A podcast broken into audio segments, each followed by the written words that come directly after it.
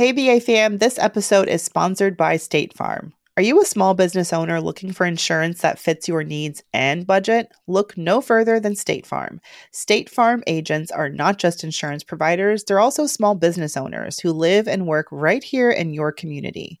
They understand the unique challenges of running and protecting a small business. When it comes to small business insurance, State Farm knows what it takes. Create a plan that fits your needs and your budget. State Farm agents are ready to help you choose personalized policies that truly understand your business.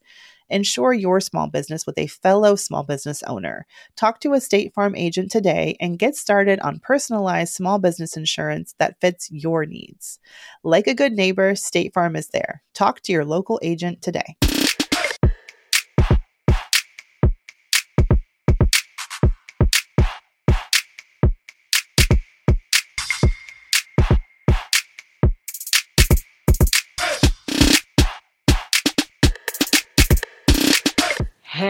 Hey, hey. Whoo, child. So it's about to snow, and I'm supposed to fly out tomorrow to LA, and I'm praying that my flight is not canceled. How are you? I thought I escaped that crap. I'm down south. I came to Charlotte for work, and they're all losing their minds because they're going to get like a quarter inch of snow. Oh, that's so cute. Oh, sidebar. Welcome to Brown Ambition, listeners. Hey, y'all. Sometimes I, sometimes I wonder. I mean, I know you click the Brown Ambition button, but I always think I feel like we should be like, "Hi, my name's Tiffany, and this is Mandy." or we can do that. Hi, my name's Mandy. Don't make Ooh. me choke myself to death. I changed my last name on Facebook. You did? And not a damn person noticed. Can I admit something terrible? What's Yo, that? we still have to go pick up our license. I was like, one of us has to go get it. Wait, pick it up? Yeah. Yeah. You need yeah, that. I know. I know. We're like the worst. And meanwhile, it's not like we got married in Zimbabwe. We got married in the city where we live. Yeah. And City Hall is just a hop, skip, and a jump away. and I always forget. Yeah. I mean, you know, those little like uh technicalities, those little formalities. I what know. does it matter when you're yelling at someone about their socks being on the floor? That's real marriage. I know. Don't tell me we're not married. exactly. Uh, I've been such a bad wife lately, but I've, I've definitely turned it around. Meanwhile, it's only been two days of turnaround, but he was like, so like, are you never going to help out around the house anymore? Because it's just been so crazy. and so I finally was like, I gave myself three specific chores so we agreed upon it. As long as I do these three chores, he's gonna lay off my back. And my chores are dinner, because I actually enjoy cooking dinner. It's just that if I don't pre-plan, I'm the one at five o'clock. Like I should have took out the chicken. like what are we gonna eat? Dinner, um, gro- um, grocery shopping. Which when I say I hate grocery shopping, when I say I hate grocery shopping, I hate grocery shopping. I just went and I thought I was going to cry. I was like, this is the worst experience of my life. But I am going to learn how to use Instacart because I'm not going back out there. And then the third chore is laundry, which I have found a great laundry service, even though we have a washer dryer. I don't have time. So I drop it off and I pick it up and I take the money from our household. Like we have a household bills account and that's where same place I take the grocery shopping money. So as long as I do those three things, I don't have to worry about dishes. He's like a mopper. I've never really been like a, like I'll sweep and like you know I'll spot mop, but I've never been like a a mopper. And I'm like, all right, whatever, you can do that. And then like he does like most of the cleaning and stuff. So mm-hmm. we've reached the we've reached a happy a happy space because it was not fair. I was I really wasn't pulling my um my weight at the right. house. Mm-hmm. Honestly, mm-hmm. it's living together is I mean it's it's like any other roommate. Like you really can't take too much advantage of your partner. I mean, I, I'm much more relaxed about it. it's easier because you can like talk about you you're not shy about you're not there's no politeness. It's like really your socks are here again. Why yeah. are why are they laid out so neatly as if you're just going to pick up those dirty socks your sweaty feet have been in all day and put them back on? No, I am two the, feet from the hamper. I literally am the worst. Like I sometimes take a step back and I'm like, would you would you stand for this, Tiffany? If the shoes I would not. And I'm always like, I just look at him like, I apologize, sir. I will do better. Cause he's like, you know, between you and Supergirl, it's like, you know, I'm the adult. I got two big old babies in the house. hey, girls are messy. We are. Me and Supergirl. Sometimes we just look at each other and I'm like, yeah, we're we're terrible. And I'm like, meanwhile, she's 11, so she's allowed. That's the age. This is like free labor. This is what you're supposed to do with your like pre-adolescence. Just like teach them the the beauty of hard labor. You know what? It's a lie though. You don't really grow out of like this. I'm the same person I am when it comes to cleaning that I was when I was like 12. Like I still don't make the bed. Yep. I'm still terrible about folding my laundry. I mean, Yep. that's that's the big fight now. Now we have a beautiful washer dryer, which is like a big deal for those of you who who live in other places besides New York to have your own washer dryer. I just treat it like my like my closet, like an extension of my closet, the dryer, you know? Like, oh, let's just I'll go find some socks or in the dryer. Why bother folding them? I'm just going to use them this week. I know what's in there. It's my workout clothes, so I'll just get a pair of workout clothes a day. Oh, gosh, Doesn't work. know. But uh, yeah, it's also like I mean, people think that money is what you argue about. It's like those simple things. It's like division of labor, and labor Yes. is time is money. It is division of labor, and I'm the worst because I'm like, do you know, like, I could totally write a proposal in the hour that you're asking me to, like, he's just looking at me like, he, what he finally had to say, you know, I don't work for you, right? I'm not, I'm not part of the unicorn squad or whatever you call your your team. I don't, no, that's not how this works. And I'm like, okay. You're the boss So- at work, but we're co-managers at home. That thing. Exactly. So I mean, Yeah. but I'm learning, and I feel much better because today dinner was done. We had vegan tacos, which you know that's what was holding up dinner too, because I wasn't really. Um, I was it, the whole vegan thing kind of threw off my like, well, how do I make dinner now? You know. Takes but- more thought and stuff. Yeah, and so we had vegan tacos, which were delicious. And um, yeah, so now I'm, I'm feeling back in the groove. I, like I said, I went food shopping, which I'm not. See, this is the thing. I don't mind running into like Whole Foods to grab a few things, but full blown like big mama food shopping, I hate that. So I'm gonna figure out a plan love for that. that. You do? I do. It's not I, for me. I, I feel like maybe I spend more money when I. I definitely spend more money when I give myself more time. Like they've shown, you know, the idea that you know they say bring a list and do all your shopping and meal prep for the week, but I think people have found that you actually spend money and you're more likely to like waste food if you do those big shopping runs. Yes. It's better to shop as you need it. But like reality is a lot of people don't have time to go every day when they need something. Or they don't Yeah. live like in New York where you have a key food on your way to the train or like you can just pop into the corner store and grab something. But um I know I love going like when I shop, I don't even bring husband. I'm like, you're gonna stay at home. I need my two hours.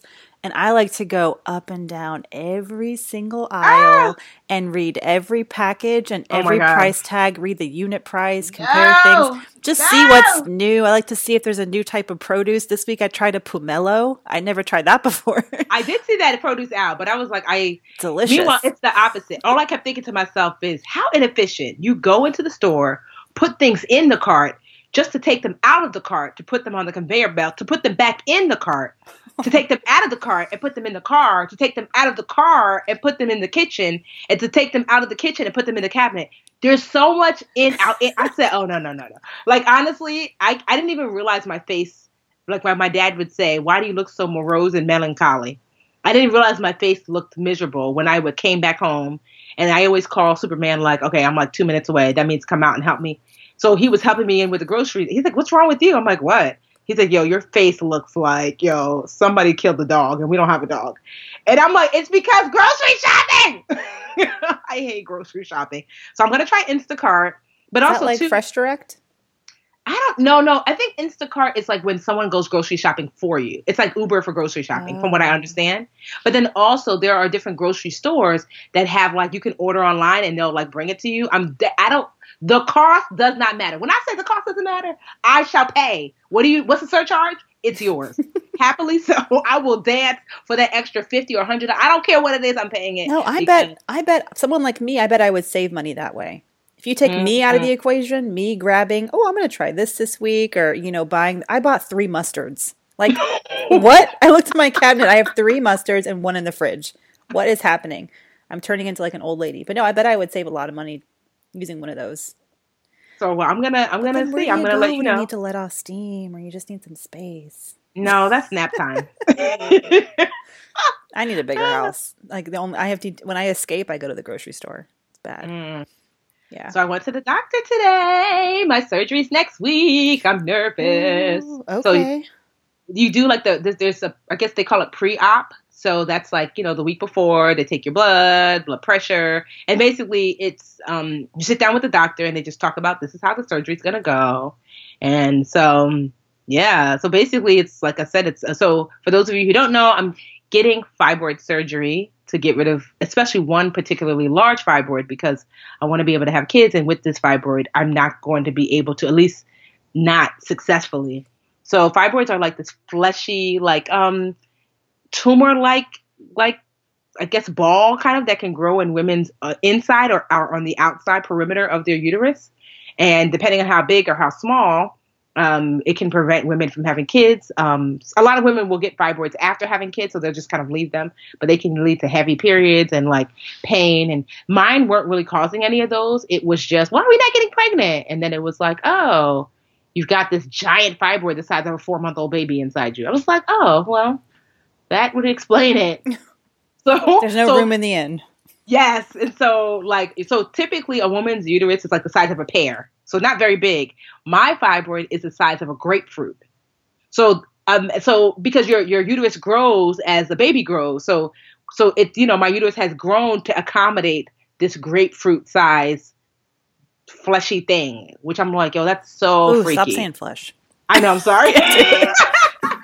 but it's so freaky and crazy. And I'm like, yikes. And so she's like, yeah, we're just going to go in. Because there's two types of surgeries. You can have the one where it's like a laser, they kind of go in.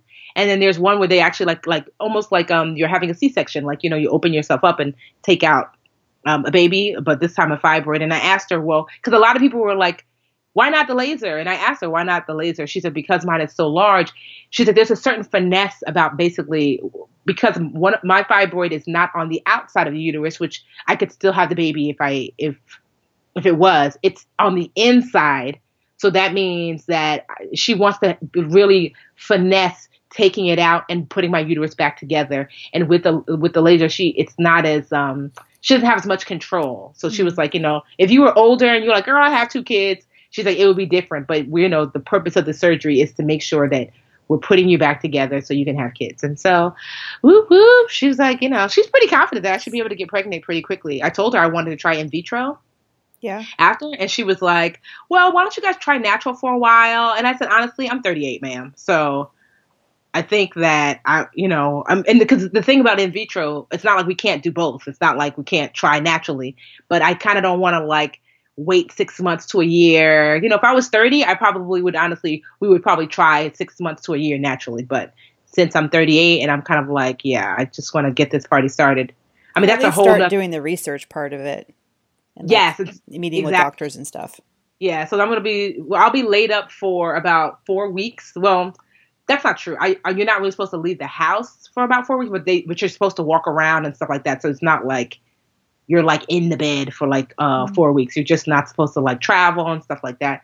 So I was like, so basically my regular life, but except for more of an excuse not to leave the house. Because yeah. I like never leave the house. But I just kind of want to give everybody an update. And I know some of you guys have, so many people have hit me up and they're like, I have fibroids. It's crazy, Mandy, how many women are dealing with, with in their 30s, especially because I, I guess that's when fibroids typically tend to kind of like pop up if you're going to have them, either in your 30s or after you have your kids. And when but, do you de- so you don't really detect them? Is that you know when you have your normal checkup?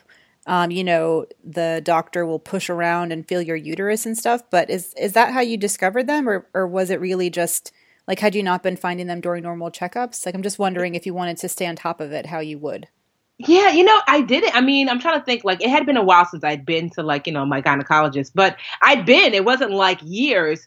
Um, it, it happened only because I was like, hey, you know, I don't smoke, I don't drink, and you know, I exercise on occasion. Why are we not getting pregnant? So it was that that was like, you know, it, it was them looking to see like, why are you not getting pregnant? Is there something wrong? And so that's when like the doctor was like, oh, you have fibroids, and I was like, wait, what? She's you, you, you didn't know you had fibroids? I'm like, no. You know, I'm like, she's like, when's the last time you been to the doctor? It had been maybe a year, I guess, but my normal annual checkup. So I'm like, well, I, it hasn't been that long. And she said, well, you're at the age where um, it's childbearing. There's a, a hormone, I guess. They, they're not really sure where fibroids come from, but um, she's like, it could have grown in that time, and that's why you know you didn't you didn't know because I wasn't necessarily looking for it. But um, mm. yeah, I would just say that if you are one of the symptoms is um, heavy cramping and heavy periods, but I wasn't even getting that. So I, you know, I, I, didn't know to ask or to look, you know, but I did notice that, like I said, I had this little pudge. Like even when I was working out, I'm like, why is this little? It wasn't a big belly, but this little belly that I can't seem to get rid of. It was basically the fibroids poking out, you know. And is it hereditary? Like if you have a history in your family? Um, I don't. I don't know if it's. They honestly don't know why. I mean, it, in my family, there is definitely a history. Um, but the truth of the matter is, it's so common. I would say out of 10 women that I've told, like my friends that have fibroids, four of them were like, oh, yeah, me too. Mm. Yeah, so it wasn't, I mean, of course, that's not some scientific study, but I, it was, it's, it's so much more normal than I, I ever knew. Um, that, you know, that so many women, especially my friends in their 30s, and I suspect, like I said, that um, from what I'm just doing a little bit of research, finding out that that's typically when they rear their their heads like in in your 30s and the reason why I never really heard of it is because I I wasn't asking my friends in their 20s plus we weren't trying to get pregnant for the most part in our 20s. Yeah. That's true, but it's like it's, it's you're you're not alone though. You're not alone among women who have like waited until their mid to late 30s. Mm-hmm. Um and maybe dealing with the same thing. So, thanks for sharing it and I I hope everything goes smoothly.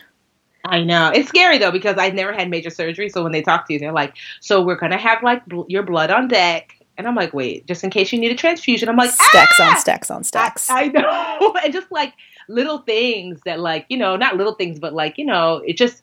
I've never had major surgery, so of course you're nervous. But then part of me is like, well, a C-section, which is basically what this is, is not uncommon. So it's not like she's performing like like my husband had, you know, the aneurysm brain surgery. I mean, that was like, whoa. Mm. But this is like, okay, Tiffany, women have babies all the time. C sections are done literally hundreds, if not thousands, if not I'm sure tens of thousands of times a day. So I mean, it's not, you know, this like, oh my gosh, I've never done this before. And this doctor has been doing this surgery for 20 years. She's come highly recommended, and this was like my second. I always I encourage everyone to get a second opinion because some doctors are a little bit yep. um surgery happy. So this is my third opinion, but I liked her how she explained everything to me and um yeah, she just her bedside manner and her explanation of why she's choosing this method was really, you know, it, it's what made me choose her. Yeah, absolutely. Cosign. Don't be afraid to doctor shop if you have time and it's like non-urgent. Yeah. Um, I went through the same thing with my with getting on my my tooth my tooth surgery tooth mm-hmm. operation. I hesitate to call it surgery procedure. Um, but yeah, that stuff is stressful and it's your body. So definitely, I just, I just, I think I went to three dentists till I found one that I actually liked. Um, but um, so what? Your surgery is next week. Are we going to have a show next week, or will we hear from you after the surgery? What's what's the schedule? Yeah. So yeah, we'll we'll have a show next week because it's before my surgery is not until Thursday, and so. Okay. And then after that, I guess we'll play it by ear. I mean, honestly, from what she said, she's like, "Girl, you'll be walking around like it's not literally the, the the life that she described that I can have like for the next three weeks. I'm like, oh, so my normal life. she, she was like, I was like, oh yeah. So basically, sitting, standing. Like I, I don't go to the office. I'm not gonna lie because I hate putting on pants. So I'd rather just be home, like you know, in my nightie doing work. So so it's just an excuse to live my normal life. So I don't anticipate it. Yeah, I know my nightie. Like mm-hmm. I know Superman is like I didn't sign up for this. no, he's awesome. It depends what kind of nighty it is. I know. I had, you know, I did say like I did go to Target. Target actually had some really cute nightgowns that are like that. You know, they don't because you don't want to wear. I'm not trying to wear negligee just like on a Tuesday at three. Although I'm sure he would love that. But you know, you want a nightgown that's cute, but also like comfortable. And so it's I've like got in like between all- the double X college T-shirt and the skimpy Victoria's Secret aisle, like the yes. middle ground. Yeah. Yes, it almost looks like a like a um a maxi dress, like a summer dress, you know. Mm-hmm. So it's cute. So yeah. So so I'm honestly, it seems like it'll be my regular life minus travel. Okay. It's happening. Yeah. I know. It's, it's gonna right? go great. I know at least two women who've had the surgery and things have been fine. Did they but, have babies after? Was it for the babies or was it for just because? I don't know about the first one, but the most recent one, um, she only had the procedure over the summer, and I actually okay. don't know her well enough to be checking in like that. so, yeah. when you know people are trying, it's you also don't want to ask. Yeah, like it's like when someone you know you always I don't know it just you just wait for them to tell you because it's kind of sensitive. You never know. Yeah. But, um. All right. All right. All right, all right, all right. So, I wanted to mention real quick some people are maybe noticing that the stock market's having a little bit of a temper tantrum right now. it went down. Um, the stock market went down today, and I just wanted, I just thought it was a good opportunity to talk because, like, I just checked my 401k from the last year, and if you do that, you might see, if you've been investing in this past year, you might see in, like incredible returns. Like, in the past year, my my 401k, which I don't do anything fancy with, was up 22% which is in freaking sane. Like the markets were just raging this year. But like what goes up must come down. And I think it's the, I think this is a time when you just remind people that yes, we've had this crazy amazing bull market and your stocks are doing great, but there's going to be probably a correction. Like stocks are probably going to go down. But the point of the the key here is to remember so long as you're well diversified in your investments, it's better to just don't do anything. Like, don't freak out. Don't try to fiddle with things. Don't try to sell everything. If you're investing for, like, I'm a retirement investor, like, I'm, I'm investing for the long term. And again and again, it's like experts say, just don't do anything. Like, research has shown, and they've actually done this, they've gone back and looked at studies of investors, like 401k investors, who sold during the recession and they have done worse than people who just stayed and rode, just rode the wave. That's just what the market does. It goes up, it goes down, it goes up, it goes down. That's just it's always going to happen that way. So don't be too freaked out by the headlines. Um, this is just as this is honestly just what everyone's been expecting for a while. Um, and who knows, it could be back up tomorrow. But I just thought I would give that little public service announcement. No, it is hard, especially if you're checking, like you said, every single day. That's what they really kind of tell you not to, especially yeah. if you're now if you're trading, right? So yeah, maybe let's talk about today. the different. I know. So trading is kind of like when you literally trade, you go in, you go out, you go in, you go out. But if you're investing, like Mandy said, for long term, then you know the the ups and the downs are part of the overall growth Uh, you know and so you just kind of like okay i know that in the end i mean unless you're like retiring tomorrow i should be in a better position. Well if you are retiring tomorrow like that's a that's the thing that's the reason that they say you know once once a year once every couple years if you're younger check in and maybe recalibrate your portfolio like get a little bit out of stocks and more into like secu- more into safe safe investments like bonds um, and CDs and things like that. But as you're older, you should be shifting in that direction, like less exposed to risk, like less stocks and shifting more to safe investments like bonds and CDs and things like that. Um, that's so like when I have a target date fund, you guys might have heard of target date funds. This is a type of investment account that is like it's sort of like a um, a pre-made a pre-made retirement fund for you. They've done the asset allocation, and as you age, they shift things over. They this the the internet, the web, the the robots shift things over for you. So you don't even have to. You literally can set it and forget it. So you pick a target date fund that's like tied to your retirement year. I think mine's a 2055. Um, and I don't have to do anything. As I get older, it's going to become less risky. And so if there were a super, like if the market did go down when I was older and close to retirement, the aim there is that, okay, I wouldn't be as exposed as I am now at 30. And then that, and then I wouldn't feel that pain of that downturn mm. so much. So people who really felt pain were people who were too heavily exposed, too close to retirement, um, and probably were taking on more risk than they should have. Yeah, and two, you have to know that like uh, it's important that when you're you're thinking about investments that there there's more than one way. So retire people don't think about retirement. I'm glad you made that distinction that re- as retirement as an investment it is. So me, I have two. So like I I invest for retirement, which is the expressed desire to have a certain amount of money by a certain age, but then I also invest specifically for wealth. So that's I don't put as much money uh, toward that, but it's money that you know I'm a little bit more risky with, and the expressed desire for that money is to grow um, myself wealth. And so I kind of put my um, investments into two different kind of like pots like that, where I'm like, okay, I set aside a specific amount every single month for retirement. So by the time I'm 50, that's kind of like my age. By the time I'm 50, I'll have a certain amount of money. And then for wealth, I'm like, okay, I set aside less money, but I'm more risky. Where I'm like, if I lose the money, it won't be detrimental because I have my retirement nest egg. Exactly. It's like you have to ask yourself, like, okay, what am I saving for? And then how much time do I have? Mhm. If you're like for me saving for our, we've always had our down payment for our house. Honestly, now we've had it for like two years. Probably should have put it in a CD. But at the time, we thought we would need it within a year, so we keep that in savings. Um, but yeah, if we were going to play with some money to maybe I don't know, go on a vacation, a big our fifth anniversary trip or something like that, I wouldn't mind putting that into a little investment fund, like a little brokerage account, and letting it grow um, Mhm. for a while. Yeah.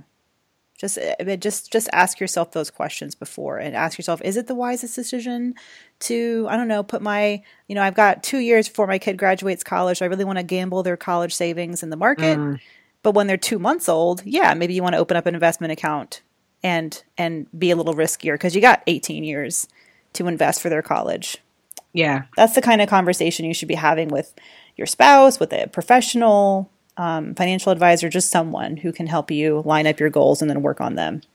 Actually, somebody sent me like just like on IG a story. We can save it for questions, but it it, it ties in perfectly with this about um say put it setting aside money in your 401k versus paying off debt. So we can maybe Ooh, I love that question. Mhm, it's Yeah. a good one. It's a good one.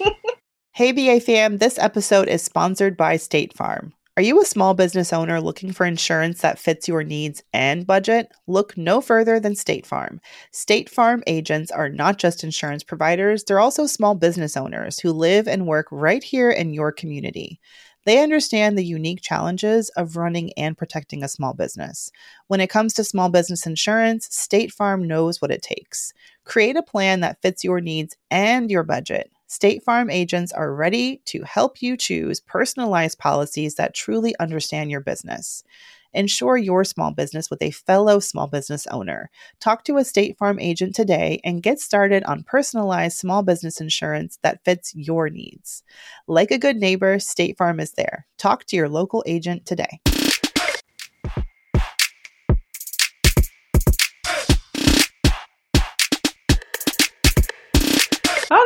Are you ready to break or boost?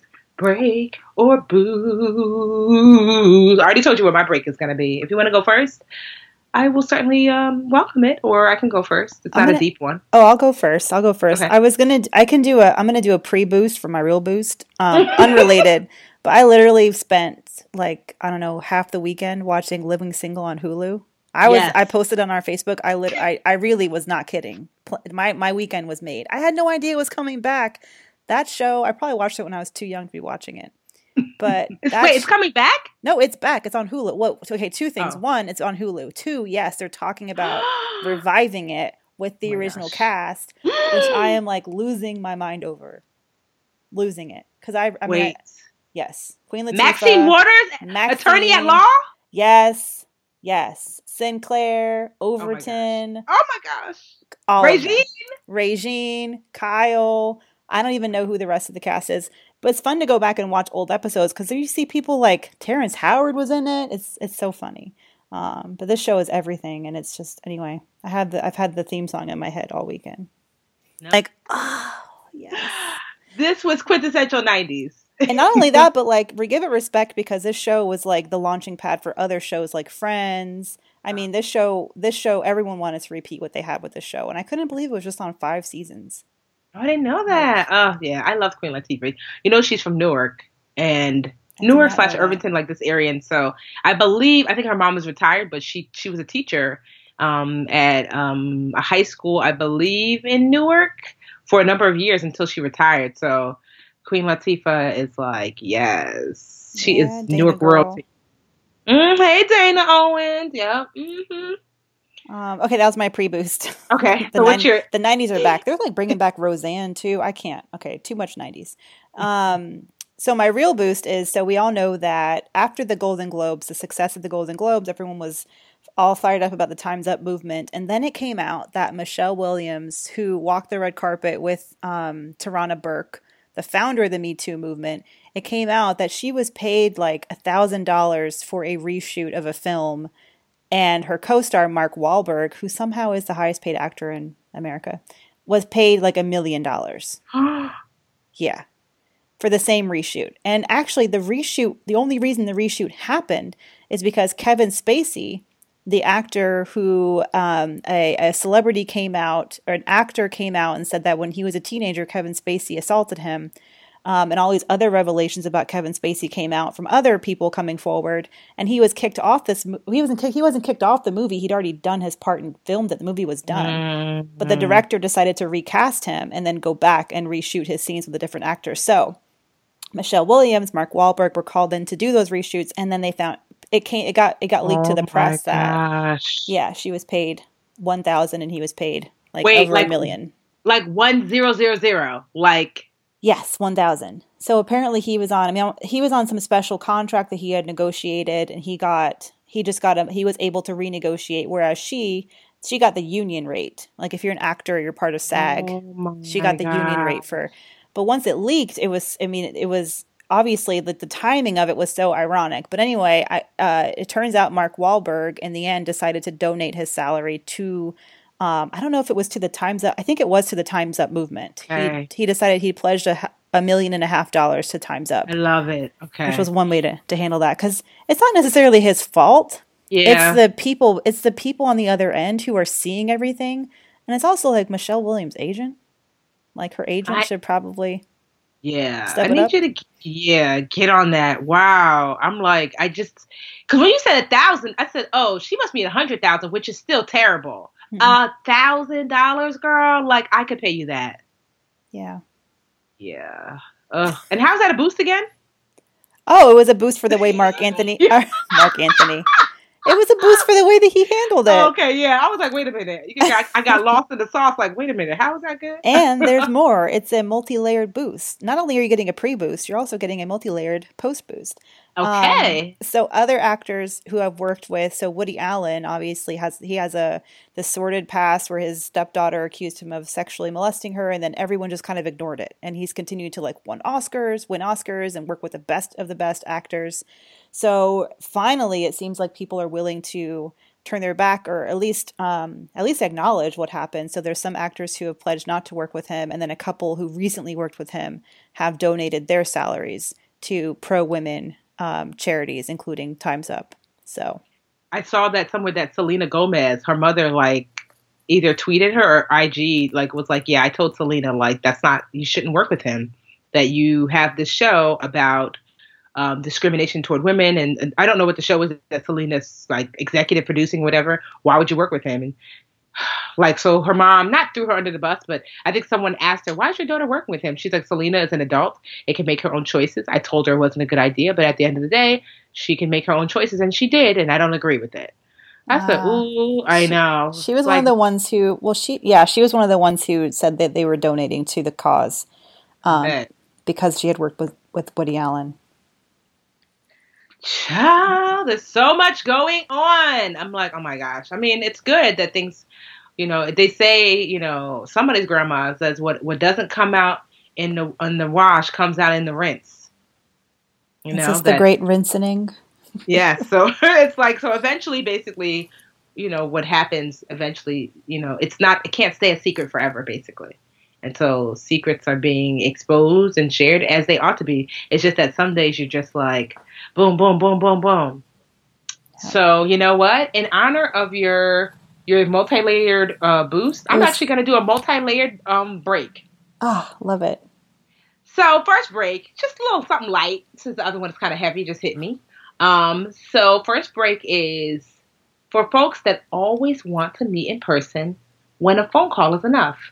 Why? Mm. Why? Why? Why? Why? Why?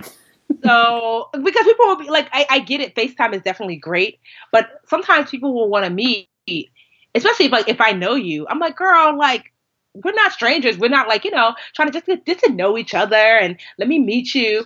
Sometimes you know like I'll have meetings and I'm like, this could have so been a phone call and I could have still been in my nightie.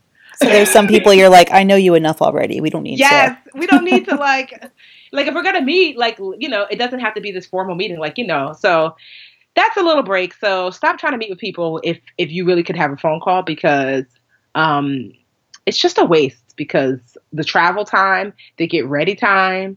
Like I prefer to look crazy at home in my Target nightie, talking to you on the phone and just getting down to business. So that's one. That's a light break. And a heavy break is, and I wasn't even going to mention it, but I'm like, you know what? 45 and his remarks on Haiti and African uh, nations calling them um, s-hole countries. And I was just like, you know what? I'm actually going to boost Lola. Oh, Lola, I'm going to say your name wrong, and they're going to take my Igbo card.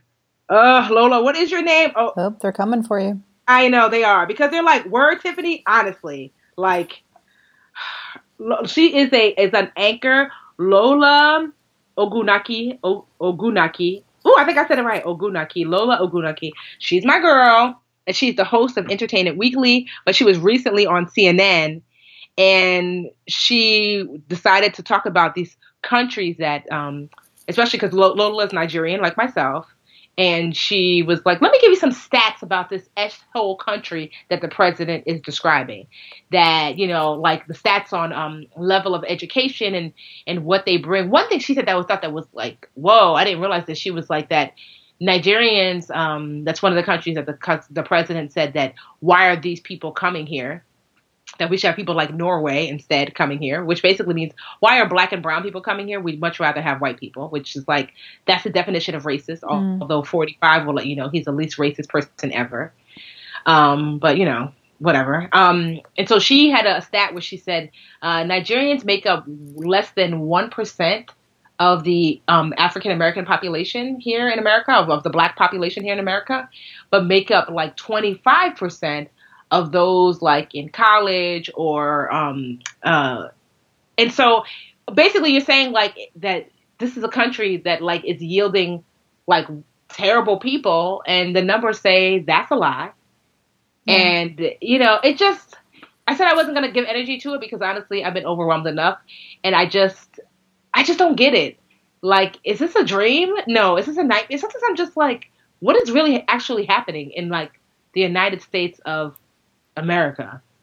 That is this a real person? Is this really being said? Is he telling like another nation, well my my my button, you know, my nuclear button is bigger than yours? I just who does that? Are you 5? Are are you are you in middle school? I just and then to see people still like uh, championing him, I'm yeah. like, I don't I don't know if you realize that if nuclear war comes, you're gonna die.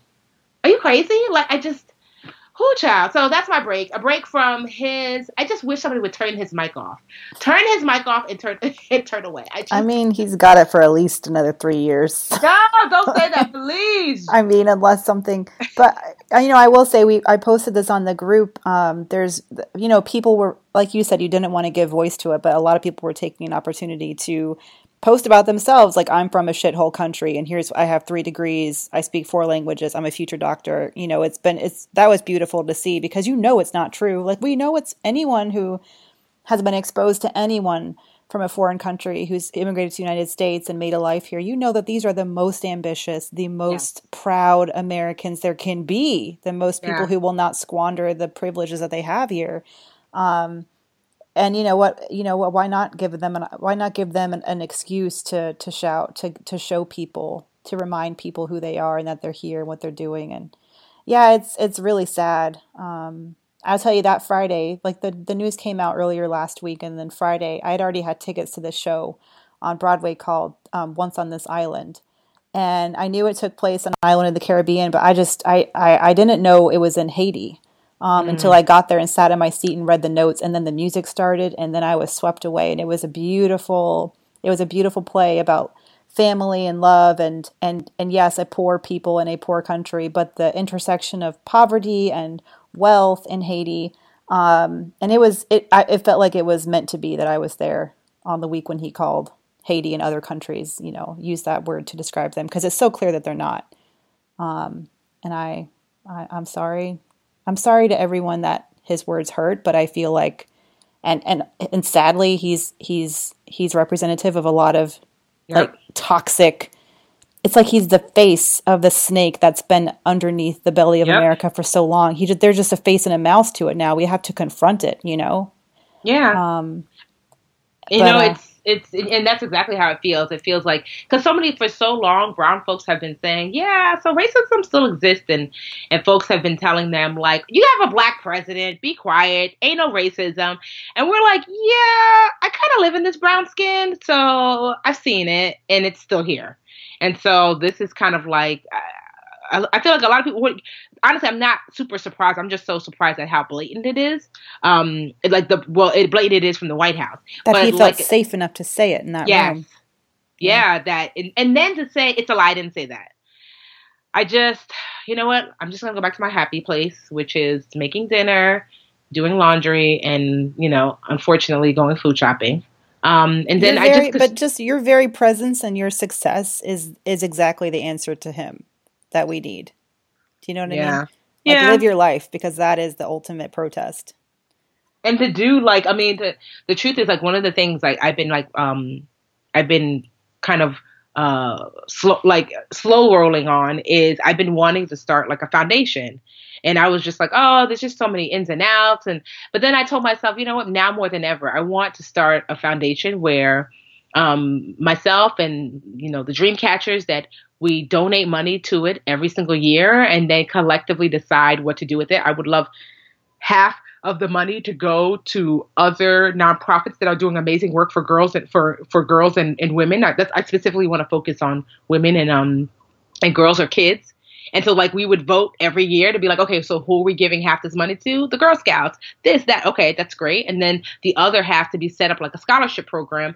And maybe we, we would pick um one specific goal. So maybe the first year the scholarship program is for um um, dream catchers who can't afford daycare and they can apply to get um, help to help supplement um, the cost of daycare and like having like a team in place to help you know vet and make sure and then pay in the daycare so that's like my one of my goals and i feel like you know one of the reasons why i don't like to give too much energy to like this and you know his poison is that i so much much rather to put my energy toward creating something like that, the Live Richer Foundation, where it's like, okay, what actual change can I move the needle? How can I move the needle forward for for us as a community? And so that's like one of my and I've been I've been speaking it out loud because dream catchers are bossy. And I know if I say it, they're gonna be on me, which I need because I'm like, no more excuses of like, well, I don't know how to start a foundation and I don't know how to but I, a friend of mine, she was like, "Well, girl, that's what I do. I help foundations get set up. I will help you. I'll help you get the board together and what you need, and you don't have to do everything all in one year. We could just get the the the found the the the framework set up for this year, and in 2019 we can raise funds, and in 2020 we can give away funds. It doesn't have to be this like undertaking that you have in like six months. But so I'm just putting it out there because I want to do something that is not just about acknowledging what's wrong, but do something that's actually going to help make what what I want to see what's right, and not just what I want to see what's right, but collectively what we want to see, um, um, make that right. You know. Absolutely. What better day to talk about this too than the day after MLK, uh, the MLK holiday? Yes. This is the time. I and, and I agree. I'm gonna my my one of my resolutions is to get involved in my local politics. Mm. My my excuse has always been, you know, because I've moved so much. I'm like, oh well, I don't really don't feel like I have roots anywhere, but I'm I'm kind of done making that excuse. I'm just gonna get involved. Jersey City has a great local ACLU group. Um, Mm. There's little things I can do that I feel like, uh, you know, I, I was so much more involved when I was in college. Um, and now when I actually have more resources to give to a cause, it feels like I've, I haven't been. So there's, yeah. I want to hear what they what dream um dream I would like uh Brown Ambition listeners have to say. I would love if you would tweet us at what are we BA podcast the BA podcast. At the BA podcast on Twitter. Yes. Yep. Yep. Tweet us at the BA podcast or write on our Facebook wall, Brown Ambition. Um, and just let us know like what what what brown boost will you do to make a difference, you know, so we can focus on bringing like the good positive energy forward. I'd love to know. Give us something to boost, y'all. We're Yes. struggling here. Yes, please. like- you know what? Then we can include you as a win. That would be awesome. Yeah. Every every week it's like, let me shovel through this crap first. I know. Oh, child.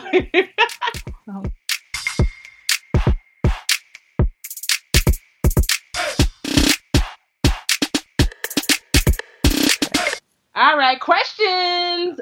I don't know if you. I, I have my question. We can take two of them if you want, but I can pull out the question that the young woman wrote me that I thought was in alignment with what we talked about earlier. No, let's let's do it. And this is a good chance to remind you guys because the inbox is getting a little thin. I know y'all have some questions. Please hit Yeah. us up at brownambitionpodcast.com. You can click the Ask Us Anything tab to send us a question, or you can hit us up directly at brownambitionpodcast at gmail.com. Um, I, we get a lot of notes where people are like, we love the show, just want to say we don't have a question. That's awesome. But what you can also do is leave those reviews online on iTunes. That would be amazing. Um, it's so much more impactful when you don't just share it with us, but you share it with everybody. Um, mm-hmm. So we love those notes. But if you could also copy and paste them into iTunes, that would be lovely. Um, yes. All right. But let's do, yeah, let's do your question. All right. So this is D Young Girl on Instagram. And she said, uh, on the topic of because I today for the Live Richer um, Challenge Net Worth Edition, we talked about um, in putting money in your um, your IRA, Roth IRA, or 401k. So she said, by the way, a topic that comes up for many regarding 401ks that even I get shaky on um, is how does it make sense to save money into a 401k when I have outstanding credit card debt and student loan debt? Should I be taking whatever I save and putting it toward debt since the interest is higher than the rate of return I'm getting in my 401k or retirement? I have to face this all the time surrounding. Um, uh, I don't know. She said surrounding myself with folks that say pay yourself first. That it's important. Okay, well, anyway, that's basically what she's asking. There's a lot of other stuff in here. I'm like, what's she talking about? Basically, should should she put money? Should she continue to put money in her retirement account, which this she has a 401k, or should she just say stop and put her money toward paying down the debt because it's like, ah, what should I do? Hmm.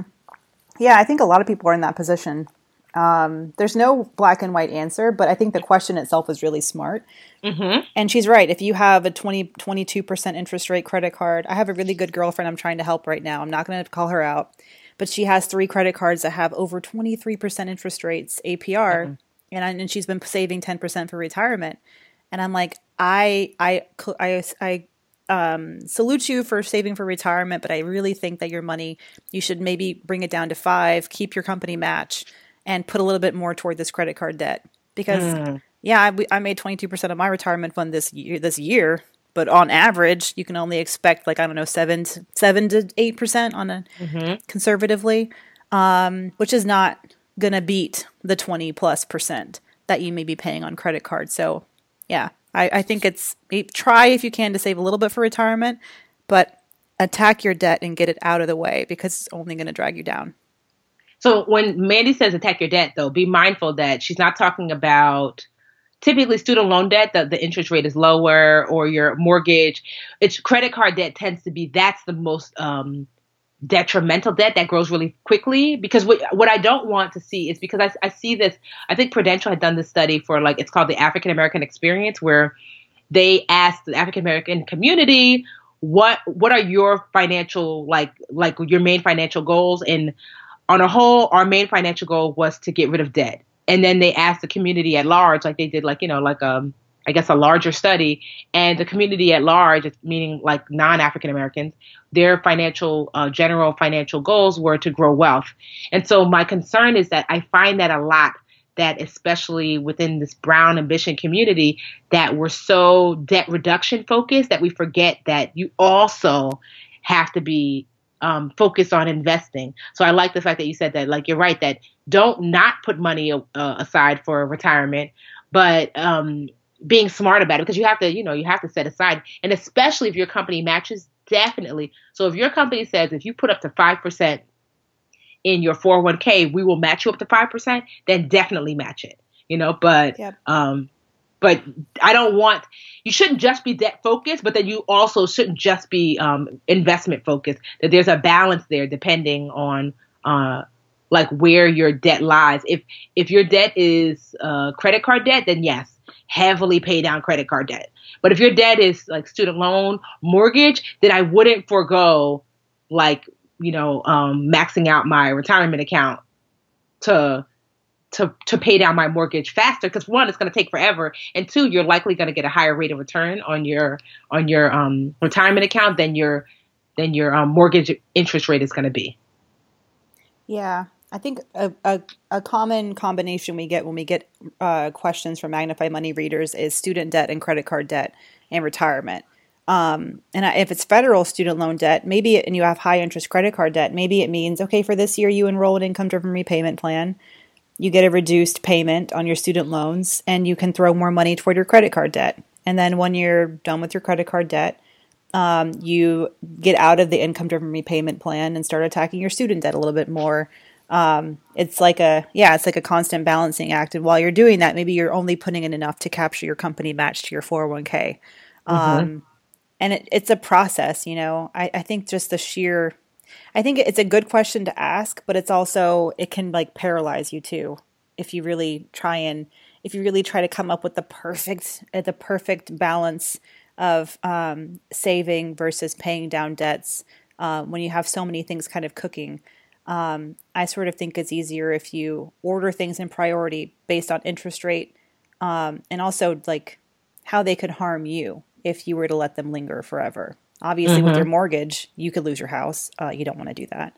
Um, so you need to pay your mortgage bill on time. But paying more than your mortgage payment every month, yes, you like Tiffany said, yes, you'll pay it off a little bit faster but it's not going to it's not going to be better for you in the long run in terms of the extra costs than it would be mm-hmm. to put that money toward your credit card debt um, or even your auto loan debt for that matter.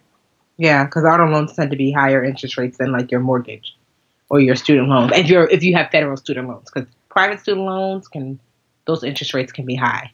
Some people don't know either even what their APRs are. So that's like a really good first step.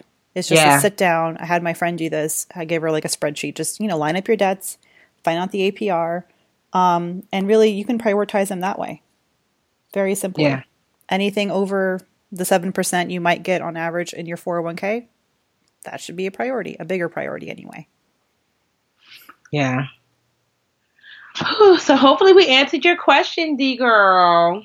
Mm-hmm. So I said you're on IG. I'm gonna force you to listen to Brown Ambition. I'm gonna say, hey girl, um, here's the link to our website. Um, I need you to listen because I answered your question versus like you know typing it all up in um Instagram DMs. so cool. That's how we get listeners. I'm so strong on them. So yes. yeah, you can tweet you can tweet me and you can IG me your questions, but I'm not gonna answer back. I'm gonna say, um, we addressed that on Brown Ambition, episode three. No, I'm just joking. okay, sometimes I answer back to their emails. I do. Um, it's okay. no, I'm just teasing y'all. We all we enjoy the best place to really ask though is to go onto our website, brownambitionpodcast.com. Dot and com. and then just click ask is ask us anything. Is that what it says? Yep. Mhm. That's the best place and ask away. There's we love answering questions. Honestly, to me, it's one of my favorite parts of the show, and we really like to see your growth. And you know, it would be great if we answered a question and you want to give us an update. That would be amazing. Yeah, definitely.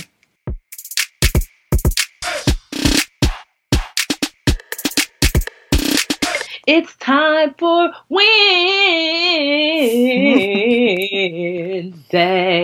Wins! I'm not gonna lie, I don't have a win at the top of my head right now. You go first. Um, I will gladly go first. Apart from the fact that I'm drinking a nice ice cold beverage out of my S'well bottle, which yes! I believe was Tiffany's win, what, a couple months ago? Yes, I love that thing. um, it's okay. I like it. It feels like I'm drinking out of a torpedo. I accidentally got the super big one. Ah, I love that one. It's really big. One. I mean, it's great because you get 24 ounces, but I also feel like yes. when I carry it around and talk to people, I'm like, just pardon me, I need to take a sip out of my torpedo. You're gonna make me pee myself. Oh my god! Yes, it it's so huge. big. You almost like you can like step back. I'm taking a swig. like yeah. lift this thing up. Okay. Um, my win was going to be um, it's going to be the I know we talked briefly about the the H and M T-shirt gate from last week, but I saw today this. So okay, if you need to be updated, there was a H and M T-shirt, a picture of a I think he was a was he Swiss or Swedish, um, as a black boy um, modeling a sweatshirt that has um, the cutest monkey in the jungle written on it, and somehow H and M thought that was cool and then published it. It was not cool. Um, there's been all this. There's been all this. Um, obviously, the media has been reporting on it, but then I saw like in South Africa, people have actually protested, and H and M is shutting down some of its stores. And this is my win for the movement. This is my win for the resistance. My win for people standing up and not and standing up and then and not being not getting fatigued because I've I've read some comments on some posts about the H and M shirt, like people saying, "What's the big deal? Everyone's always making such a big deal about this. It happens all the time. Can't we just get over it?" Um, and the answer is no. You you can't get this can't be normal, you know. And it's nice to see people who are like standing up for it and not letting it be normal. So that is my win.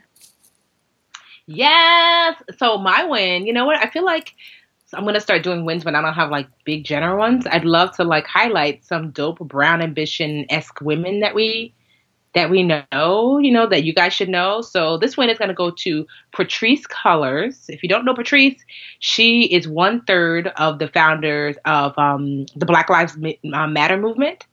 So um, Patrisse actually has a book out called "When They Call You a Terrorist." It's a memoir that she wrote, and it's already doing really well, like in pre-orders or whatever. I think it actually is. Um, like today's the first day that it's on sale. You can find it all over Amazon, whatever. Um, but I just want to say congratulations, Patrisse. It's it's kicking butt. Last time I checked, it was like number one on on some list on Amazon, which of course that's amazing.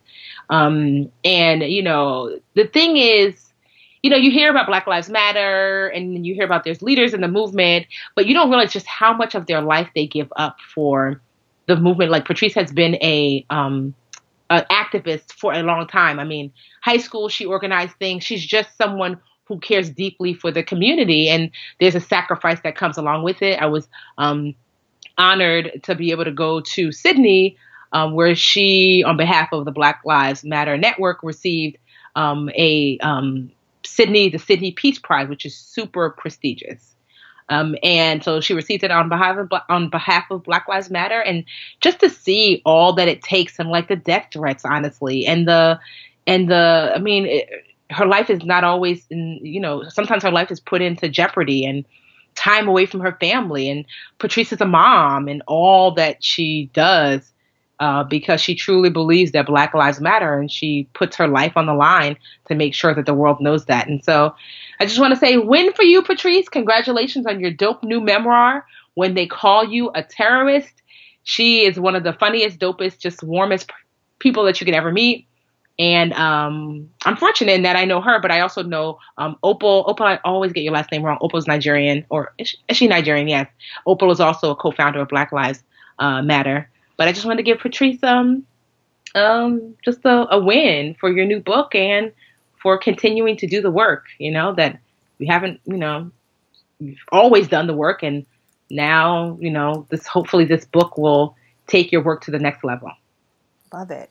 When they call you a terrorist, I'm gonna check it out. Mm-hmm. I just finally mm-hmm. finished Jennifer Lewis's um, memoir. Amazing, amazing, best audiobook ever. Go, go, go. Really? She's so freaking good. It's amazing. It's like going to a one woman show in your ears. Okay. Okay. She sings. She just she has the most fascinating life. I love it. I'm I'm on a memoir kick. Okay. Um, when they call you a terrorist, I'm looking at it. Remember when we were going to do recommendations? Yes. Oh yeah, we told we're like the old lady. We're like, oh yeah. I'm only bringing it up because I actually have one. I'll forget about it when I don't have one. okay. um, no, the podcast recommendation. Um, so I listen. To, I love story podcasts, like like you know, telling a story. Um, and I recently discovered this um, Georgia-based podcast. So there's two of them. It's true crime, and this documentary filmmaker from Georgia decided he was going to go back, look at some cold cases, and try and solve these old cases in Georgia. One of them, the first one, which came out last year, actually resulted in two arrests in this cold case from 10 years ago. But the mm. newest one, which actually has a racial el- element, it take it's it's covering the murders of um, several, like dozens, over 30 black boys in Atlanta during the late 70s, early 80s. Um, and this was like a serial murder case that had never been solved. And he just launched a new podcast, I think last week, and it's called The Atlanta Monster and okay. I highly recommend it because I'm like praying that he has the same kind of success that he had with the first season's podcast. Because he his show basically like the attention that he brings to it it it digs up all these new revelations and stuff. So i'm really excited because if, if you're from atlanta and you were young like in the 80s you know about this case. Wow. Because it like crippled the city. My dad remembers that it crippled the city for so long because mm. yeah literally snatching boys off the street black boys in particular Wow. At a time when Atlanta was too busy to hate, quote unquote. Um, mm. So really, really interesting. Wow. I love this little podcast that could chugga chugga chugga chugga choo choo. You know, we should start putting out a um a APB out for you. Y'all want to fund the podcast? Y'all y'all want to be a um sponsor? Holla. Oh. APB. I was like, what? we should always put out like a um, a thing at the end, just saying so. Sponsors are always welcome as long as you're in alignment. Holla, because you know we want to keep the podcast going and rolling, and and we just love being a service to you guys. So you know, if you know a friend of a friend of a friend with a dope company that would be in alignment, you know, send us a message and um go to brownambitionpodcast.com and click ask us anything and fill out that form and let us know. Love it. Yeah, always open to sponsors, you guys. Just, you know, Yeah. on brand. Yes. Not your uncle's liquor store. Yeah, I was just about to say. yeah. On brand. You listened to long enough to know that, like, you know, we're, although I love belly rings, that might not be a good fit for us. The 90s are back, but not that back.